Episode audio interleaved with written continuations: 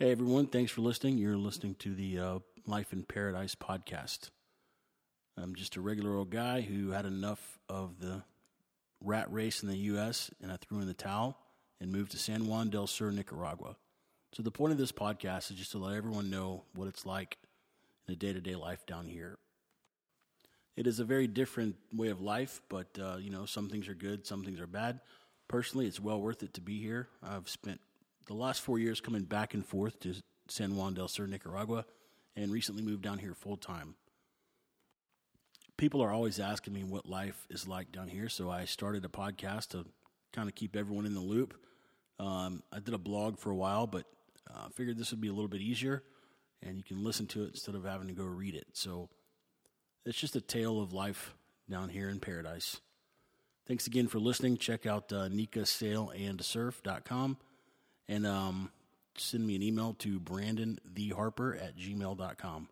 That's Brandon the Harper at gmail.com. Thanks again for listening. I know she said it's alright. But you gon' make it up next time.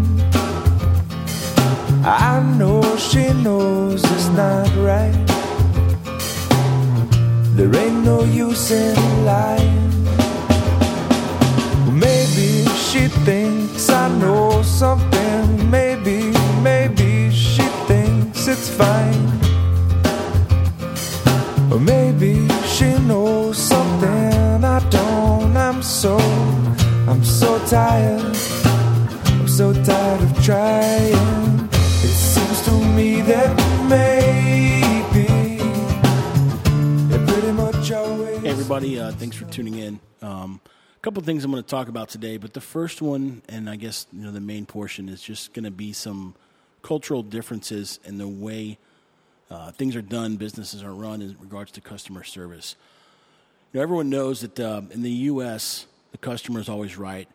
Uh, the goal is to make the customer happy. You want them to come back. You want them to tell their friends. And so the goal for a small business is to exceed the customer's expectations um, so that they'll you know continue to patronize the business and support, and you can grow. And so we see the big picture.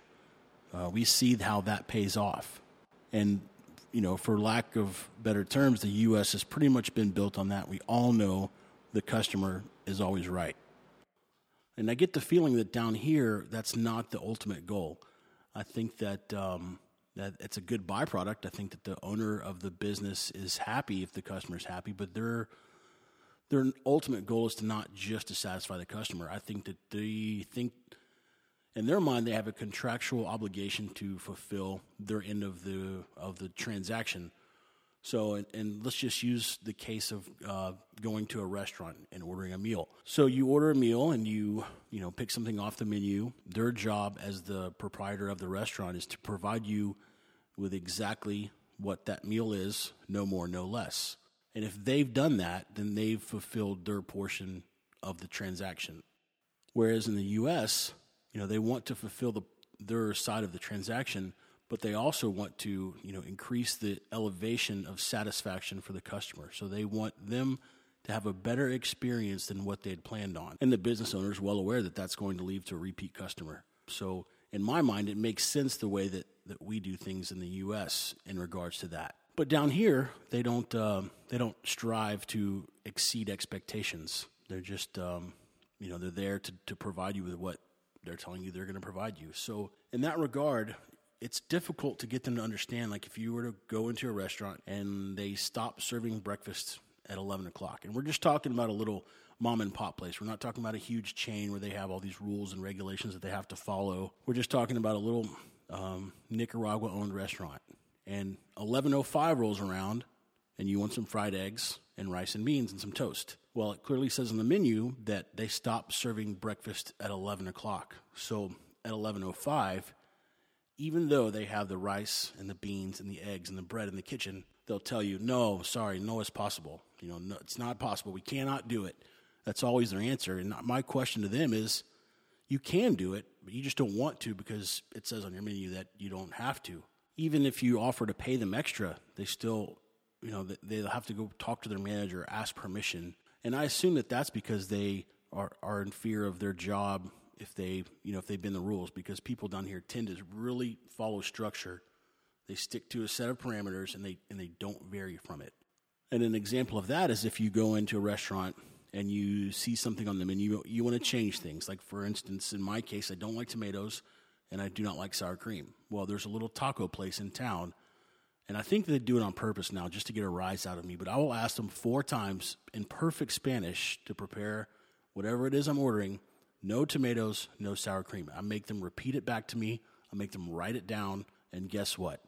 80% of the time they start making it and they go to throw sour cream on there and tomatoes and i stand over their shoulder every time and i stop them just in the nick of time because i got so sick and tired of having to pick it off myself because if i give it back to them and say hey i ordered this with no tomatoes or sour cream they'll just give it right back to me and say sorry. So that kind of shows me that they're not um, they're not accustomed to preparing things with, with, a variation of what's on the menu. I, I assume that whenever you know they order things they don't they don't change things. Or if you order, you know, something and you want to add a taco, um, you know, you have a combination plate and you want to substitute one item for another, it really, really throws them for a loop.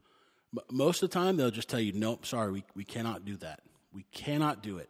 And it just absolutely boggles my mind that they don't take the approach that we take and say, sure, we'll, we'll make it happen. We can do anything you want to do. But then again, I remind myself that that's their culture that's the way they're raised. Like it's through no fault of their own that they're doing things that way. But that's why I think um, I think that there could be an opportunity for someone to come down here and explain to people in this town how to do business with with tourists because obviously we operate on a different set of parameters. Um, we could show them that substitutions are okay and that you can upsell, you can charge people a little bit more money, and you will end up with a happier customer who will come back, you know, based on a good experience, which will lead more revenue in the future. Another example: one time I was sitting in a little restaurant in town, and um, I really want to say the name, but I'm not. I'm not going to. Uh, who knows who's listening? But anyway, I was sitting in a little town in a little restaurant, and I ordered um, like a, a rice, like a bowl of mixed rice, and you can either get it with lobster, shrimp, or squid. But I wanted a combination, so I said, I would like the bowl of mixed rice, but I would like lobster and shrimp. And he just looked at me like I was crazy raised his eyebrows, shook his head left to right, and said, No, lo siento, no es posible, which means, sorry, that's not possible. And in my mind, I'm thinking, why is it not possible? Is there like a box of frozen product that already mixed in there that you're just going to throw in the microwave so it doesn't allow for mixing of the shrimp and lobster? So I said, Is there any way you can go check with your manager? Because I'm happy to pay a little extra. I would just like a little bit of shrimp and a little bit of lobster. So I don't remember what ended up happening, but um, I just remember the experience. I think they won, and I and I was not able to have a combination. It just was not possible. And in general, you see uh, a lack of hustle. Not, don't get me wrong here. I'm not complaining about this stuff. I'm not whining about it because hey, I'm choosing to live here, so I'm I'm fine with all that. The good outweighs the bad. Otherwise, I wouldn't be here. But I just have to make note of the differences that I see. Uh, some of them rub me the wrong way a little bit, but um, all in all, like I deal with it. It's not not a big deal. So, not complaining, just pointing out some some differences for everyone to see. Hopefully, you can get a laugh out of it as well. So yeah, there's a little um, a little not a little, but a lot of a lack of hustle. Um, you know, when you schedule a meeting with someone, they may or may not be there. They may or may not be on time and they may or may not call you to tell you that they're going to be late or not going to be there. So you might have to call them and say, "Hey, where are you at?" And like, "Oh, yeah, sorry, I, I can't make it." You know, and that takes some getting used to. Being someone who used to schedule phone calls and you know schedule times and when when I'm going to be somewhere and you know make sure I'm there five minutes early and account for an hour and a half worth of traffic. Well, that um, that's not an option for them. If they can make it, then they'll make it. If they can't, then they can't, and you don't have the right to be upset if they're running late. But the you know that's that's the typical mindset for the people down here. Now there are some top notch people that are used to dealing with gringos and they're they're accustomed to it, and those are the guys that are are rising to the top of their businesses because they've learned how to to satisfy the gringos, and so we you know we we look at that as a um, desirable attribute, and so you know, we'll recommend so and so to our friends because he did exactly what he said he was going to do. He showed up on time and he didn't charge you an exorbitant amount of money because sometimes they realize that they're in demand and the gringos like them and they'll just start raising their prices, which it's fine, the free market, you know, let it work. But sometimes they get a pie in the sky mentality and they start uh, wanting to charge you for things that, you know, or charge you an amount for doing things that is not fair. Like, for instance, we have a, a mechanic that works for us on the boat. And, you know, he just sees this big boat coming in and going out every single day. He sees it loaded up with people. Well, you know, he's now at the rate of like $200 per day, which, you know, for down here, minimum wage is about 250 bucks a month. So we need him for a day. It's gotten to a point where it's it's getting to be ridiculous. So I'm going to have to sit down with him and have a talk and say, look, I, you know, I don't mind paying you well. I don't mind paying you better than anyone else makes, but like we cannot afford 200 bucks a day. So I'm going to give him the option to come off his price, or you know, we'll have to go find somebody else. So it's the beauty of the free market. We'll just duke it out with our dollars, and whoever wins wins. Um, they're also very prone. When I say they, I mean the, the local Nicaraguan people and their culture. So they're very prone to doing things a certain way just because that's the way it's been done. And as far as like, you know, training people goes, it's it's difficult because you'll you'll train them to do something a certain way. You'll explain it to them and then they'll do it that way and then they'll fall back into their previous ways. And you can talk to any other um, gringo living down here and they'll confirm this. It's not just a one-time observation and and and I'm not sure why. I cannot figure out exactly the reason for that is. I mean, I don't know if they think that their way is better. I think that's just the way that they feel more comfortable doing things. My big picture speculation. This is just 100% guess. I haven't researched this. I haven't checked it out. But I suspect that the the reason that they do things their certain way, and they don't push the envelope, and they don't, you know, strive for perfection, and they they're not. Um, they're not hustlers and they're not, you know, they're not constantly trying to, you know, exceed expectations is because in America or the US, we come from an area, or, or our ancestors came there because they were dissatisfied with the way things were going in England. You know, in, in the old world, they couldn't couldn't worship how they wanted to worship. They couldn't do business how they wanted to do business. They were dissatisfied with their taxes. There were just a bunch of things that set them off. So they said, "Screw this, we're leaving." So you take this group of people who's fed up with the land where they were, and they blindly went looking for a better life. So those types of people are the types of people that look to uh, accept challenges and and overcome adversity and, and rise to the top and they have no problem doing that they, they, they seek it so it's their goal it's their desire whereas the culture here i think they, they were conquered by the spanish from day one and they were enslaved and they were suppressed and they were kind of just told like you just stay out there, just do your thing. We're going to take your gold.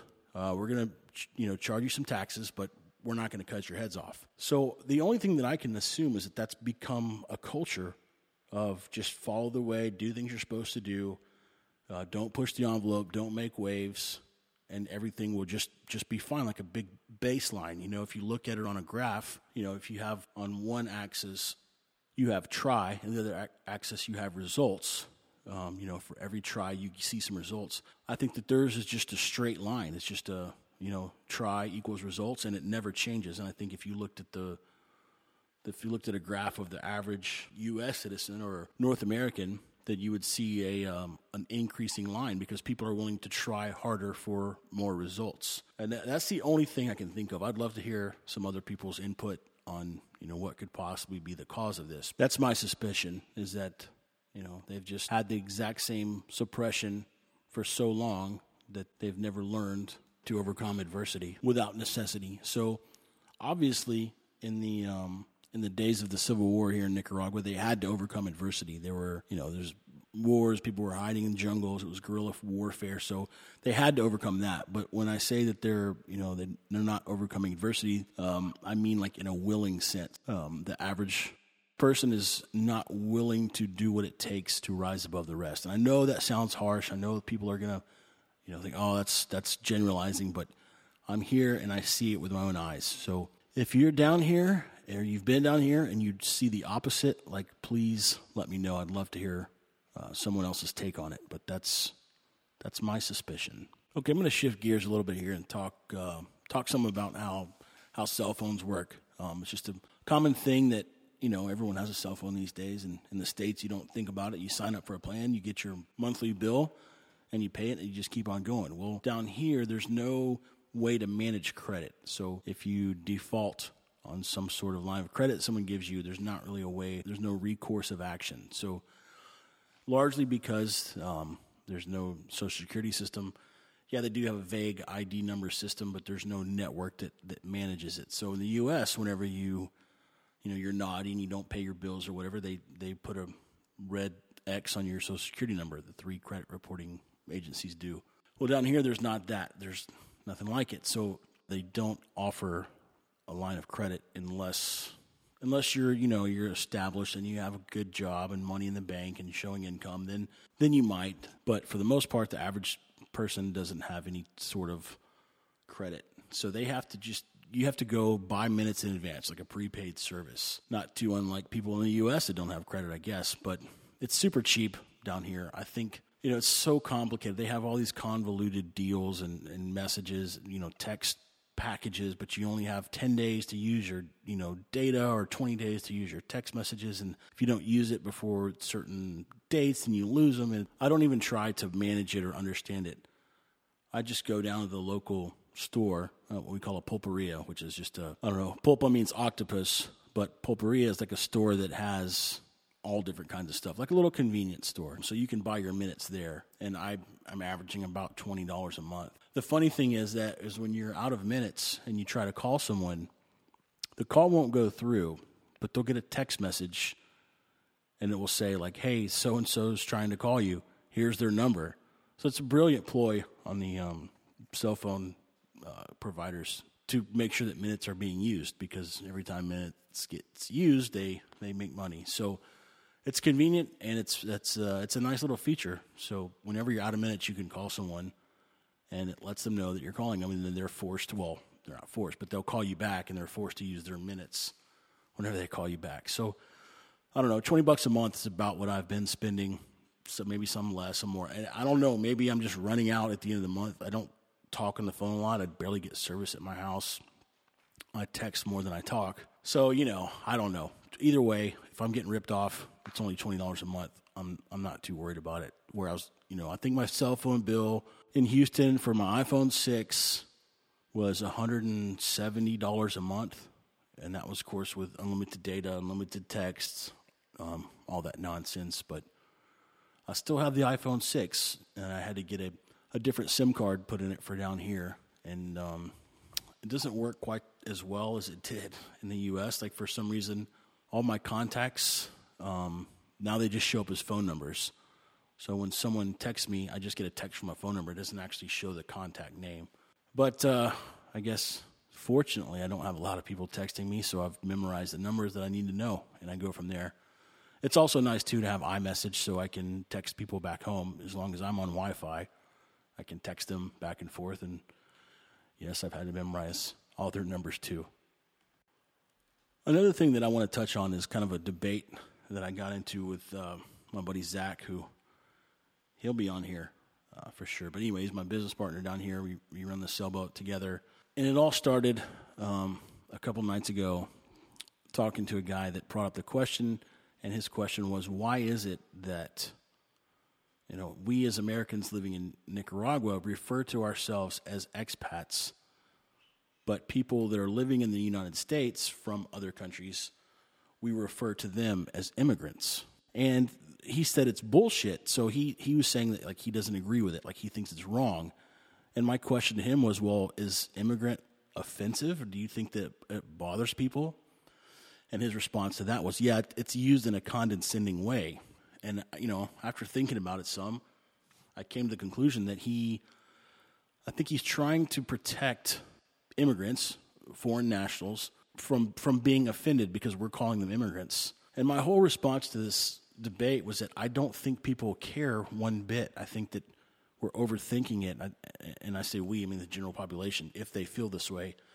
I think that over time, immigrant has been associated with different people and what they're doing. If you think about, you know, generations back, an Italian immigrant, there's nothing negative about that. So to me, there's nothing negative about the word. I also think that if someone started calling me an immigrant and I lived in Nicaragua, I wouldn't care one bit. And I think that same thing applies to all other Americans living in Nicaragua or anywhere else. I think if you changed it and started calling them immigrants instead of expats, I don't think people would care at all. And kind of the whole the whole premise of of this and why it, it kind of bothers me so much is that I think that we as people are getting so worried about offending people that it's it's starting to affect our freedom of speech or or the people won't say what they think because they're scared they're going to offend people. Now, now don't get me wrong, there's a time and a place to say things and you know, you never we know what's offensive to people and we don't say those things to them. We never call someone fat to their face. We never say that they're bald. We never say that their teeth are crooked. Like those are obvious things. But as time goes on, and we start treating those obscure areas like immigrant and expat as a sensitive area, then we unnecessarily create that negative stigma that goes with it. So it's just like if people never mentioned the fact that it was negative, then we wouldn't associate it as being negative. People have to choose to be offended. If someone says something to someone, no matter what it is, you can either let it offend you or not let it offend you. In this case, I don't think that the people whom are, are their goal is to try to protect.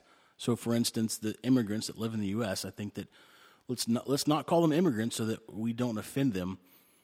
I think if we went to them and we asked them, would it offend you if we called you immigrants? I think a vast majority of them would say no, or we're not offended because that's what we are.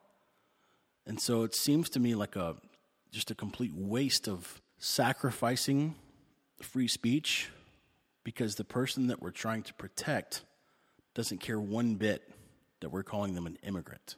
I think that's happening across the board. There's so many other little words that, you know, as time goes on, we're getting more and more you should not say that about things. And I think you should say that. And if you're famous and you say something that no one likes, then people have the right to steer clear of your product whether it be your, your movies or your music or whatever. Like, I think the more people can speak their mind, the better off everyone will be. And if people choose not to speak their mind because they don't want to offend people, because it will affect their their business or their, their bottom line or their product or whatever, that's their own decision. But I don't think it's anyone's place to tell people what they should and should not say in regards to offending someone. And it even, it, it, let's just take an extreme example. Let's just say that there, there is a, a lady walking down the street and she's overweight. And someone says, Man, that lady is fat. I mean, that is rude. It's rude to call someone that. But you should have the right to say it if you want to. And then, and then deal with the consequences of that person or people around you not liking you because you, you say those types of things. So you should have the choice to say whatever you want, and then you should have to deal with the repercussions. And I think that that's we're, we're getting away from that. When I say we, I'm talking about the American culture and the the people who are worried about offending people. And you know, there's so many other big things in my mind that we should be worrying about besides offending people. Personally, I think that most people out there have the they have enough sense to know what to say and what not to say to keep from offending people if that's if that's what they want to do. If they choose to cross those boundaries and offend people, they will find themselves with with no one surrounding them who loves them. They won't have friends, they won't have business, they won't have colleagues that want to hang out with them. And so I think that's up to the up to each individual which line they walk, whether they want to be the guy that everyone loves or the guy that everyone hates. But I don't think it's anyone's place to tell them what they should and should not say. I think that if you work for a big company, then and you are representing them, then they, yes, they have the right to tell you what you can and cannot do, and your job is on the line. If you disobey the rules, or if it's in your contract, or if it's spelled out, you know, you can't speak about this or this or that, then yeah, you're signing up for that. You're saying, I understand that, and I'm agreeing to it, and I'm prepared to deal with the consequences if I choose to not follow the rules. But other than that, I don't think there's any governing body that, that has the right to say that. You know, I think that if you're a student at a school and you're representing that school, then yes, the school has the right to tell you what, what you can and cannot say because you are you're willingly being a part of that school. And so by that, you're agreeing that you're going to represent them in a manner or a light that they wish to be seen. But in, in the case of this, as just a general public using a word and someone assigning a feeling to it, which I think is incorrect. I think there's no place for that. And I think the more that that happens, it will just diminish the value of, of free speech. So, whoever's listening, feel free to call me an immigrant. Um, if you want to, you can call me an illegal immigrant, although I am on a 90 day tourist visa. But if I'm here and that expires, feel free to call me an illegal immigrant. I do not care. And I just I feel strongly that most people do not care what they're called. And if they do care, then that's their own that's their own prerogative. They can they can deal with it however they want to. They have the right to speak up and say, "Hey, don't call me that, man. Don't don't say that." You're not seeing protests of uh, immigrants in the U.S. rallying and protesting. You know, asking people not to call them immigrants. They don't have time for that. They're they're they're worried about working and staying out of trouble and doing whatever they have to do to earn a living. Like they're just happy to be there.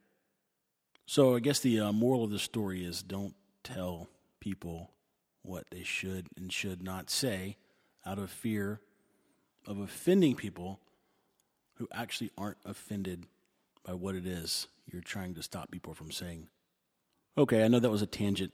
I've about collapsed the little soapbox that I'm standing on. So I'll call that good. Everyone gets the idea. You didn't tune in to hear me talk about politically correctness. So there's plenty more where that came from. If anyone would like to contribute, I'd love to hear from you. Signing off for now. Um, just another day in paradise, hanging out, just came home from brunch and about to go for a swim. Thanks again. Check out our website, nikasailandsurf.com. Keep it tranquilo. Think twice, cause it's another day.